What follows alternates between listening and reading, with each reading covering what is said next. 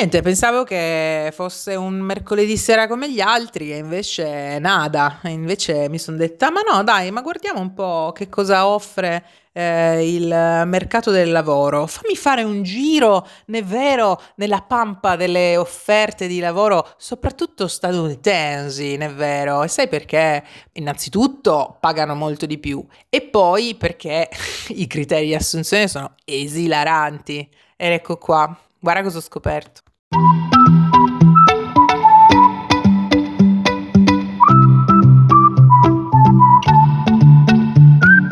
Stai per ascoltare una bonus track di Viaggio a 1.5, cioè una puntata più breve perché è successo qualcosa di veramente importante e ho mandato un sacco di messaggi vocali per strada per raccontarlo a qualcuno e quindi anche a te. Buon ascolto, ciao!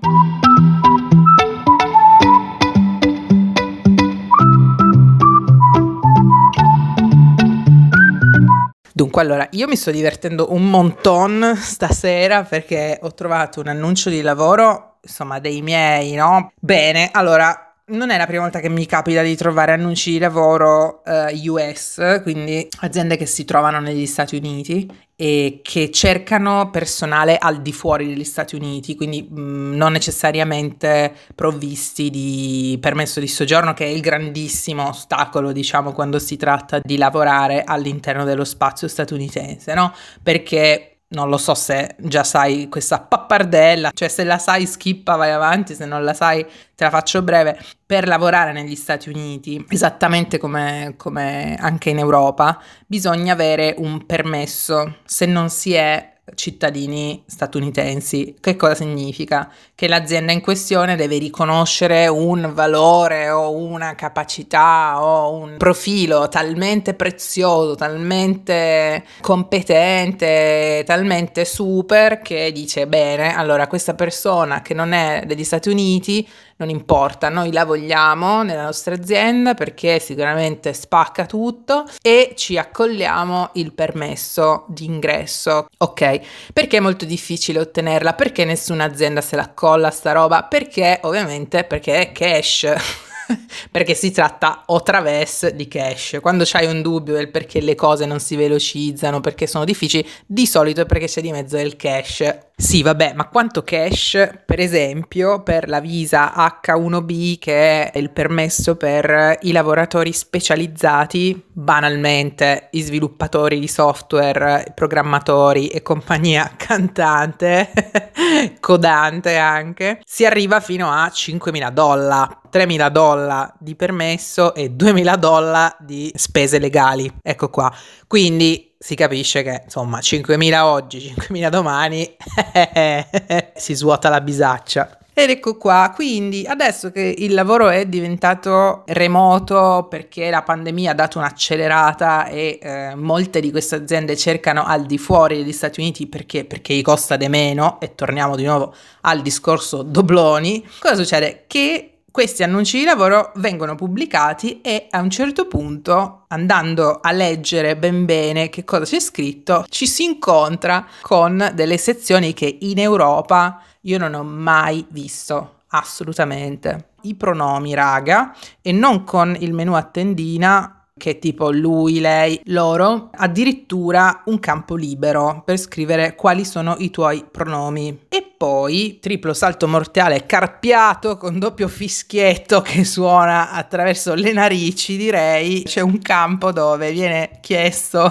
di scrivere in alfabeto fonetico che raga, non lo so, credo che dovrò, non lo so, chiedere l'aiuto di Google, la trascrizione fonetica del proprio nome. Perfetto, che cosa significa? Che lo sforzo ce lo stanno mettendo, cioè loro dicono noi assumiamo una persona che non è probabilmente nello spazio eh, statunitense ed è abbastanza ovvio il perché, perché quello che offrono a livello di salario uno statunitense, ma manco nel peggiore dei suoi destini lo accetterebbe, invece un europeo sì, e come? E quindi vogliono in questo modo capire come pronunciare il nome della persona. Perfetto, quindi io adesso qua buh, dovrò vedere come risolvere sta roba, non lo so. Tieni presente che il mio capo storico era un mormone dello Utah lui, cioè, per anni e anni mi ha chiamato Carolina così, non scherzo, cioè, non ha mai ingarrato il mio nome, tant'è che io alcune volte lo prendevo in giro e dicevo, guarda, chiamami Steven e siamo a posto così. Però il peggio non è qua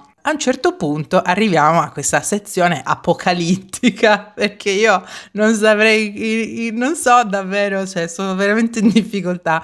È una sezione che io vedo comparire sempre più spesso nelle application, in quelle americane già nel 2020, quando ci avevo provato la prima volta, già cominciavano a spuntare, però spuntavano più che altro nelle aziende molto grosse, tipo Twitter, che adesso si chiama X, vabbè, comunque Twitter, Facebook, quella roba là, sì, ce l'avevano, però le aziende più piccole in generale no. Invece adesso questa sezione, proprio come i cavalieri dell'Apocalisse, si palesa e questa sezione si chiama autoidentificazione volontaria.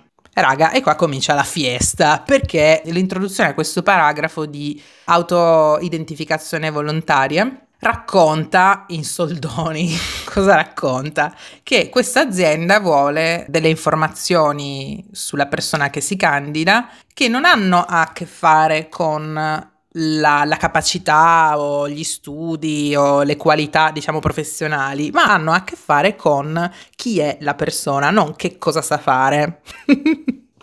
e quindi c'è questo piccolo paragrafo all'inizio che dice no vabbè ma noi vogliamo raccogliere questi dati soltanto per così per una curiosità statistica diciamo. Ovviamente queste informazioni non è che le andiamo a buttare a destra e a manca no no no le teniamo conservate non tutti potranno avere accesso in azienda soltanto le persone che si occupano di HR no che è l'ufficio del personale ecco. Ovviamente se tu non, non vuoi rispondere a queste domande tutto viene non è che ci incazziamo eh alla grande. Bene, la prima domanda è la definizione del genere. Le opzioni sono nel menu a tendina maschio o femmina oppure non voglio auto-identificarmi. Poi la seconda domanda, che poi vabbè, già su questa ci sarebbe da dire un monton, però qua stasera vogliamo ridere, abbiamo voglia di fare quattro risate e quindi non diremo niente perché la parte più esilarante viene dopo. Dopo c'è questa domanda con eh, il menu a tendina che dice Are you Hispanic slash Latino? Capito? Cioè sei ispanico o latino e poi c'è la tendina che dice sì, no oppure non voglio autoidentificarmi. E eh, l'aspetto più agghiacciante di questa roba qua è che qualora la persona come me in questo momento che sto sghignazzando e te lo racconto perché se no non ne vengo fuori, avesse dei dubbi, c'è anche un link che io a questo punto ho detto vabbè lo clicco perché voglio dargli una chance a sta gente. Bene, eh, c'è un link azzurro che dice razza e eh, definizioni etniche. La parola è quella, cioè la parola è Race and Ethnicity Definitions, non ci sono dubbi, cioè la parola è razza, è una parola che cioè, nei miei ricordi, nella mia memoria, l'avrò letta forse l'ultima volta sul libro di scuola, forse, forse all'università, quando si parlava eh, del ventennio, quando si parlava delle leggi razziali, cioè roba quel tipo lì, ma in un'application di lavoro questa roba io non l'ho mai vista, però è abbastanza uno standard, diciamo, nelle application uh, statunitensi. E uno potrebbe dirsi, bene, ma se io non so che cos'è ispanico latino, come faccio? Perfetto, clicco su questo link e qui, raga, qui comincia la fiesta perché questo link mi fa scaricare un glorioso PDF. Questo PDF non ha fonti, non ha bibliografia, non ha nessun tipo di indicazione di autorevolezza o scientificità di nessun tipo, però questo PDF si intitola Ethnic and Race Identification, cioè identificazione etnica e razziale. Boh, e qua sento un po' di freddo, non so te, ma io sento un po' di freddo, perché soprattutto ci sono 1, 2, 3, 4, 5, 6, ci sono 7 definizioni, quindi è una roba, raga, ma vi sembra il caso? Boh, ok, ma andiamo con le definizioni, perché secondo me qui c'è proprio da scialarsi. Allora, la prima definizione, che è quella che che insomma si riferisce alla domanda dell'application, cioè sei ispanico o latino, ok? La categoria ispanico o latino loro la definiscono come una persona di origine cubana, messicana, portoricana, sud o centroamericana o e qua c'è questa roba un po' vaga, un po' fumosa, o di altra cultura spagnola. Quindi non si capisce esattamente, boh, che cosa significa. E poi dice, e non importa la razza, però l'origine geografica è in uno di questi paesi qua.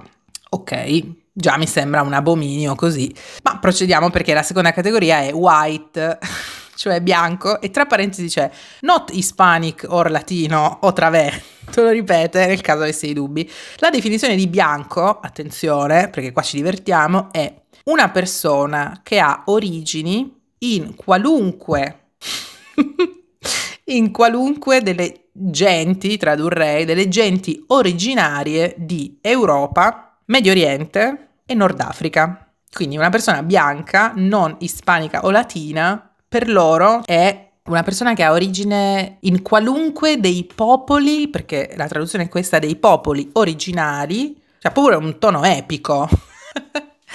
A person having origins in any of the original peoples of Europe, Middle East, North Africa. Quindi, cioè, chiunque sia anche con tono molto epico, eh, discendente delle genti, è vero, di Europa, Medio Oriente o Nord Africa. Questi sono i bianchi per loro. Poi abbiamo una terza categoria che è nero o afroamericano. Di nuovo, tra parentesi, dice not hispanic or latino. Ok, abbiamo capito. Bene. E dice, e qui ancora, ancora di più si ride, Secondo questa tabella che non ha nessun fondamento, come dicevo prima, né scientifico né storiografico né sociologico, antropologico, zero, cioè questo manco Cesare Lombroso, proprio muy mal todo. Secondo questa tabella, black o African American è una persona che ha origine in qualunque dei gruppi razziali neri dell'Africa. Io qua farei un 5 minuti di silenzio perché già mi vengono in mente 10.000 domande su questo su questa definizione, soprattutto in un mondo come il nostro dove la gente mediamente si innamora, si trasferisce, si mescola, grazie a Dio, e ovviamente non, non, non, è che salta da una scatola all'altra soltanto con un permesso scritto, le cose non funzionano così. Andiamo avanti. Quarta categoria dice Native Hawaiian or Outer Pacific Islander però, tra parentesi, not hispanic or latino, capito? Cioè, in questa categoria ci sono tutte le persone che hanno origine in qualunque delle giuenti o traverse di Hawaii, Guam, Samoa o isole del Pacifico. Oh, per chissà quale motivo per loro è un'altra razza. Poi abbiamo Asian, e se qualcuno avesse dei dubbi, tra parentesi, ci hanno messo not ispanico or latino. E qui c'è una definizione molto lunga perché vogliono veramente essere sicuri di dare le informazioni correttamente. Informazioni, cioè qua siamo veramente alla fantasociologia, cioè comunque gli eh, ASEAN sono le persone con origine in qualunque delle giuenti del Far East, quindi in italiano sarebbe il lontano oriente, vabbè. Poi c'è il subcontinente indiano, per esempio, ci tengono a specificare, Cambogia, Cina, India, Giappone, Corea, Malesia, Pakistan, le isole Filippine, la Thailandia e il Vietnam. Vietnam citato per ultimo, così per non destare troppi sospetti. Poi ancora un'altra categoria è per American Indian Alaska Native, cioè eh, le persone che sono nate, qui leggo, o le persone discendenti dai nativi americani, incluso l'America centrale. Oh mio Dio, oh mio Dio, cosa c'è scritto dopo? E le persone che ancora mantengono un'affiliazione tribale ho un attaccamento comunitario, non ho più voglia di ridere a questo punto, perché l'ultima categoria è two or more races, cioè facendo finta che la persona che ha redatto questa, questo documento di una violenza devastante abbia in qualche modo forse nella sua mente in quel momento una forse una gerarchia, una struttura di un qualche tipo, l'ultima di queste categorie alla fine è due o più razze, perché purtroppo c'è in italiano o lo traduci così o lo traduci così, tra parentesi, not hispanic or latino, ovviamente, e dice la definizione tutte le persone che si identificano con una o più delle cinque razze, perché c'è scritto così, eh, descritte eh, sopra. Raga, io veramente, se neanche per quando te vai a comprare un cane al canile ho visto una cosa del genere. Quindi, boh, non lo so. Io non lo so, sento un po' freddo. Però ovviamente non finisce qui, perché uno potrebbe dire, vabbè dai, ci siamo capiti, gli Stati Uniti sono un paese gigantesco. Noi ogni tanto non, non, uh, non, abbiamo tanto la proporzione in testa perché, perché noi sì diciamo, ah sì, noi siamo europei, no? Lo diciamo, effettivamente è, è vero, è corretto, noi siamo europei, però all'interno dell'Europa ci sono tanti paesi molto diversi tra loro, che non condividono neanche eh, la stessa lingua, come invece è vero per gli Stati Uniti. Gli Stati Uniti hanno una diversità demografica altissima, esattamente come l'Europa. Però, ecco, lì dove noi non vediamo queste differenze, loro le vedono e come, a quanto pare. Però non finisce qua. Vado a prendere un bicchiere d'acqua perché fra le risate e... mi sono seccato. Un, un attimo. Bene, dopo aver volato verso Plutone con le definizioni di etnia e razza, che veramente mi si è fermato il cuore, c'è un'altra sezione e questa è una sezione che in realtà si vede molto spesso e non, ha mai, non mi ha mai turbato più di tanto, cioè in realtà boh, non mai, non, non mi ha lasciato molto sconvolta. Ed è una sezione dove si chiede lo stato Ecco qua, veteran status, cioè se la persona che sta, um, sta, facendo domanda di lavoro ha servito nell'esercito oppure no. Ci sono un sacco di definizioni innanzitutto per definire che cos'è un veterano recente o meno recente, in quali forze ha servito, se in quelle di terra, in quelle di aria, in quelle di dischi volanti, comunque sia, senza offesa, però nel menu a tendina dello status ci sono le opzioni, non sono un veterano protetto, oppure sì, mi identifico con una delle definizioni di veterano protetto perché ho servito, eccetera, eccetera, oppure no, non voglio rispondere Perfetto. Dopo questa domanda c'è l'ultima parte che secondo me è quella per me personalmente la più problematica in assoluto perché è veramente devastante ed è autoidentificazione volontaria di disabilità.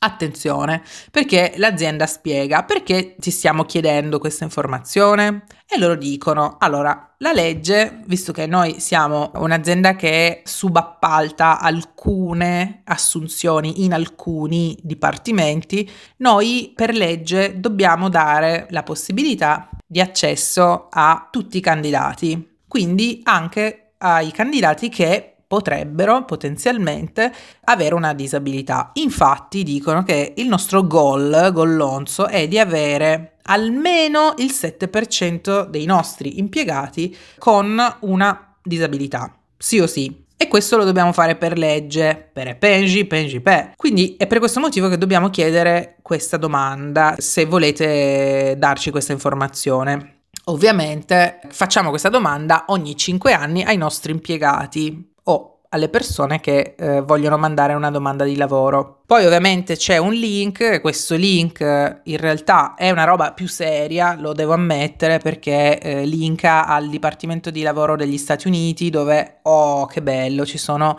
dei documenti e delle risorse perlomeno scientifiche. La seconda parte racconta, chiede come faccio a sapere se ho una disabilità? E questa che in realtà primo acchito sembrerebbe una baggianata, però effettivamente pensandoci uno potrebbe chiedersi, ok, questi vogliono sapere se io ho una disabilità, però come faccio? soprattutto nello spettro della disabilità mentale. Tutto quello che è legato alla salute mentale ovviamente è molto più difficile da misurare e da diagnosticare, ma loro hanno messo giù una lista da paura, raga. E la definizione dice la disabilità è una condizione che sostanzialmente limita una o più eh, attività vitali maggiori. E questo è tra virgolette quindi boh, chissà che vuol dire. E qua raga cioè a me sale un po' eh, in ebollizione il sangue perché la disabilità in questo caso non è una disabilità solo presente ma anche passata perché il questionario dice se hai o hai mai avuto una di queste disabilità, allora tu sei una persona con disabilità. Punto.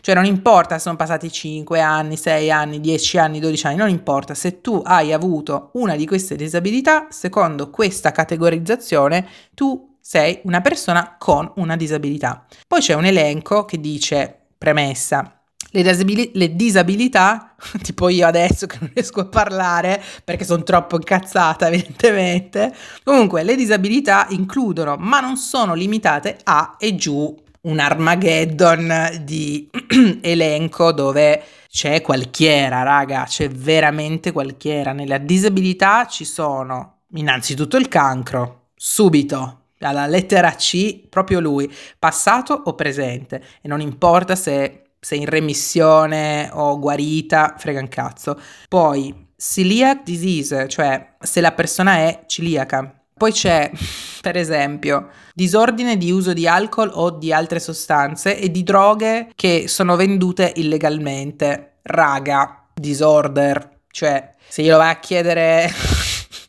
a qualcuno che si beve il bicchiere di vino tutti i giorni a pranzo, non lo so, è un disorder, è un po' difficile quantificare. Da qua mi viene un po' da ridere cioè un po' mi incazzo, però mi viene anche un po' da ridere, perché ovviamente non c'è nessuna base scientifica su questo tipo di approccio qua. Comunque andiamo avanti. Sordità di qualche tipo che più o meno si sovrappone al concetto di disabilità che forse da noi potrebbe essere più o meno registrato nello stesso modo. Poi c'è questa, c'è questa categoria bizzarra che io non riesco neanche a capire in quale modo possa avere un effetto no, su, cioè che cosa c'entra esattamente con la qualità e con la capacità della persona che si candida, che è disfigurement, quando una persona ha subito una ustione, una ferita, un incidente o ha una malattia che sfigura la persona o parti della persona. Ecco, per loro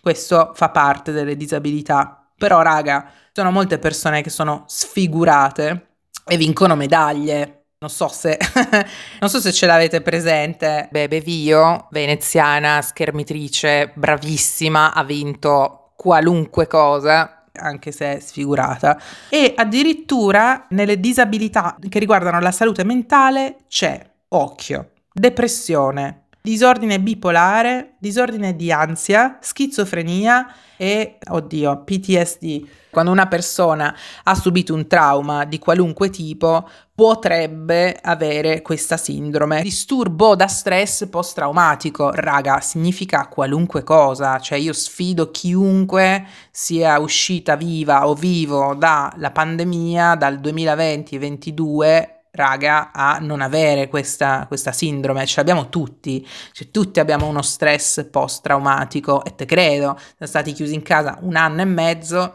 con morti a destra e a manca, c'è chi ci ha avuto pure l'asso di bastoni, il carico da 100 tipo io e quindi Sinceramente inserire PTSD secondo me dimezza il bacino di candidati in due. Vabbè, mi sembra un po' eccessivo. Poi ovviamente c'è Ovviamente figurati perché ne parlano tutti i documentari che trovi su Netflix, parlano tutti di ADHD che è il disordine Attention Deficit Hyperactivity Disorder, cioè è un disturbo dell'attenzione, potremmo tradurre in italiano, che però colpisce tantissime persone e non, eh, non, è poi così raro, cioè è veramente mega diffuso il disturbo dell'attenzione. Poi c'è la paralisi, vabbè raga, potevate mettere morte già che c'eravamo, oppure un qualche tipo di intervento, però non viene assolutamente indicato quale, qualunque tipo di intervento che abbia in qualche modo coinvolto il cervello. Ok, mi suona un po' come una cagata, però raga, io veramente non submitto my application perché la verità in tutta questa roba qui, che ovviamente grazie per avermi fatto compagnia mentre sono andata a leggere tutto quanto, sono arrivata viva alla fine di questo modulo di application solamente perché te lo sto raccontando. Alla fine di tutto ciò, il succo qual è? Che il dubbio ti viene, no? Che siano veramente dei grandissimi paraculi. Perché? Perché da una parte ti dicono, eh, ma noi per legge abbiamo questo 7% di posti che li dobbiamo riempire, no? Con qualcuno che ha una di queste disabilità oppure che ce l'ha avuta. Però dall'altra parte ti viene pure il dubbio che auto-identificandoti volontariamente con tutti questi dati, il genere, l'etnia, oddio, a me mi va un po' da ride, etnia e disabilità, si dia anche la possibilità allo stesso tempo di discriminare, perché è vero che uno dice no, ma no, in realtà noi lo vogliamo fare per avere una, un'azienda più demograficamente diverse, no? Cioè che abbia uno spettro eh, inclusivo, no? Dove c'è spazio veramente per tutti. Però chi me lo dice che poi il recruiter, quando si trova di fronte alla mia domanda dove c'è scritto sì, ho avuto il cancro, e beh, sono ancora viva, non la butti nel cestino? E per questo motivo che molte volte in Germania non si mette la fotografia nel curriculum e nessuno te la chiede. E molte volte, anziché il nome di battesimo per esteso, il nome di battesimo è puntato, c'è soltanto l'iniziale del nome. Perché? Perché ci sono molti nomi che hanno a che fare con l'origine geografica della persona, perché sono nomi regionali. Ce ne sono a bizzeffe di esempi in questo senso, cioè se ti chiami Gennaro Savastan, è vero, c'è la probabilità remota che tu non sia nato a Oslo o a Tokyo, ma più probabilmente in un'altra area geografica più o meno sud mediterranea. Ovviamente è una probabilità, non è una certezza matematica, però onde evitare questo tipo di equivoci e anche discriminazioni si tende a non inserire il nome per intero, anche perché tendenzialmente con i cognomi già ti sgamano, no? Facci caso alle persone che utilizzano il patronimico nell'est dell'Europa, ci sei, ok? Oppure le persone in Spagna e in America Latina hanno due cognomi, il cognome della madre e il cognome del padre, quindi già lì un, due, tre te sgamano, capito? Che tra l'altro non ha niente a che fare con le capacità della persona che si candida, o travesse, va detto. Eh, mi sa che sono io che non voglio lavorare per loro, alla fine, perché è vero che loro ci avranno un sacco di categorie per i candidati, però io, io ce ne ho anche altrettante per le aziende e se ce n'è una dove sinceramente non ho veramente tanta voglia di lavorare è quella dove ci sono questo tipo di criteri qua, dove si profila la persona su chi è e non su cosa sa fare, che poi è il vero motivo per cui la domanda e l'offerta, l'azienda e il candidato si incontrano. Tutto il resto, come diceva il vecchio detto, è noia. Mm, in Italia, punto di domanda, me lo dovresti dire tu. Anzi, ma lanciamo un sondaggio, questo qua lo metterò nel podcast, nella domanda del podcast, che c'è sempre nella descrizione, lo spazio dove c'è scritto che ne pensi di questo episodio? Ecco, sto giro mi importa sapere da chi ascolta se e quante volte e come era fatta la più pazza application, domanda di lavoro che vi è capitata sotto mano. Che domande c'erano e se vi è mai capitato di eh, dover dire di che genere siete e, e di che gruppo etnico, con quale gruppo etnico vi identificate, eccetera, eccetera, eccetera.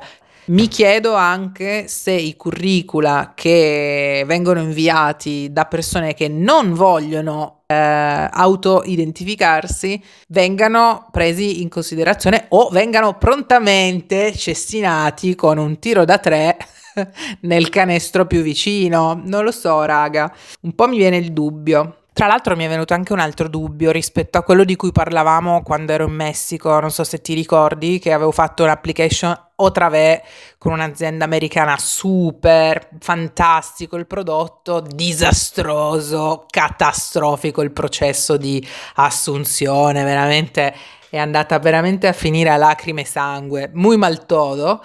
Mi è venuto in mente perché? Perché anche in quel caso là era un'azienda che voleva, anzi esigeva di competere a livello globale, però poi fondamentalmente voleva soltanto una tipologia umana, diciamo, cioè a immagine e somiglianza dei membri fondatori dell'azienda, che sono persone che hanno studiato in quella università specifica degli Stati Uniti, che hanno quel contesto familiare e socio-economico molto preciso e hanno queste caratteristiche qua.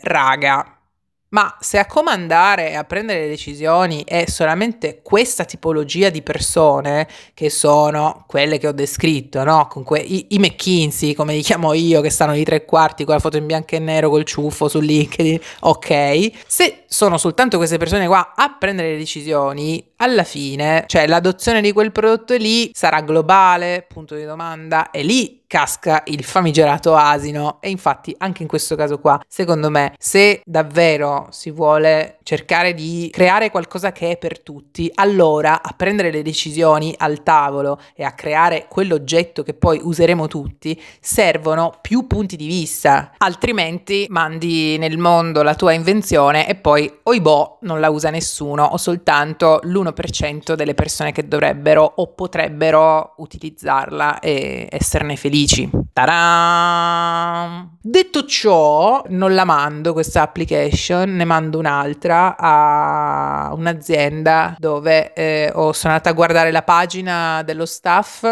e mi è piaciuto quello che ho visto. Ci sono tante persone molto diverse tra loro. Secondo me, anche se è un fake, anche se l'hanno fatto con Canva, non ce ne frega niente, anche se sono finte, ci avete provato. Bravi, almeno ci avete provato a dare un'idea di azienda diversificata dove non c'è soltanto il prototipo di Playmobil e basta. Nessuno vuole lavorare in un posto dove si sente la minoranza. È meglio lavorare in un posto dove abbiamo tutti una faccia diversa e tutti una lingua madre diversa e c'è un botto di roba da imparare e divertirsi e essere curiosi e non t'annoi mai fondamentalmente.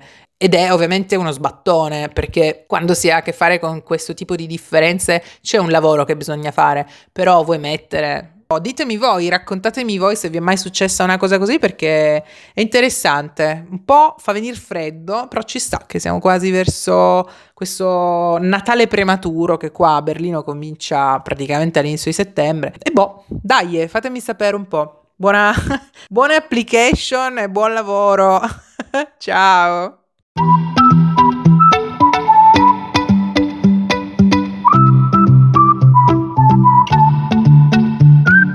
Hai ascoltato una bonus track di Viaggio a 1.5, creata e registrata in tempo reale per strada da me, Caterina Finelli. Se vuoi mandarmi un messaggio, un'opinione, una domanda o qualchiera, puoi farlo sia con le email a viaggio1per5 chiocciola gmail.com, su Instagram con caterina.viaggio1per5 oppure qui direttamente su Spotify con un messaggio vocale che puoi mandare cliccando il link che trovi nella descrizione dell'episodio. Grazie per l'ascolto, ci vediamo per strada. Ciao!